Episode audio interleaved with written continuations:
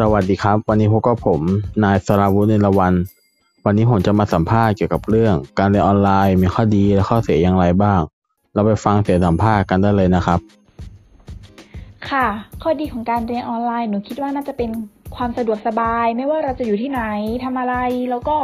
เรียนได้เลยทันที แล้วถ้าเป็นข้อเสียของการเรียนออนไลน์ อาจจะเป็น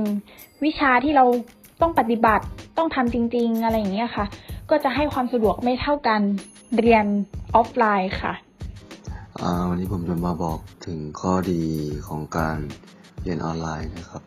ข้อดีคือเราไม่จำเราไม่จำเป็นต้องเสียค่าใช้จ่าย เพื่อในการเดินทางที่จะไปมหาลัย เราสามารถนั่งเรียนที่บ้านได้ และข้อเสียนะครับ ข้อเสียก็คือ เราอาจจะเรียนมาเข้าใจน้อยลง เรียนไม่เข้าใจบ้าง อาจจะพูดคุยกับอาจารย์น้อยลง รวมทั้งการใช้อุปกรณ์ต่างๆ อย่างผมเรียนนิเทศ ซึ่งมีผลกระทบมากในการเรียนออนไลน์นะครับ ข้อดีของการเรียนออนไลน์สำหรับผมก็ทำให้ผมได้ ตื่นสายครับ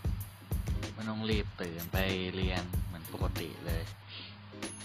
ครับ ข้อเสียก็ตื่นสายบางทีครับ เข้าคาบเรียนไม่ทัน เวลาส่งงานไฟล์ส่งช้าตามที่กำหนดก็ส่งไม่ทันก็โดนหักคะแนนนี่ครับผมข้อดีข้อเสียของการเรียนออนไลน์นะครับผม ข้อดีของการเรียนออนไลน์ก็คือ เราจะสามารถเรียนและศึกษาความรู้ ที่ไหนก็ได้นะครับ โดยมีอุปกรณ์ทันสมัยเทคโนโลยีในการเรียนรู้ไม่ว่าจะเป็นโทรศัพท์ iPad หรือว่าคอมพิวเตอร์เนี่ยนะครับผม ส่วนข้อเสียของการเรียนออนไลน์นะครับ ก็คือเราต้องใช้งบประมาณในการซื้ออุปกรณ์ หรือเทคโนโลยีที่ใช้ในการศึกษาหาความรู้ครับ และยังต้อง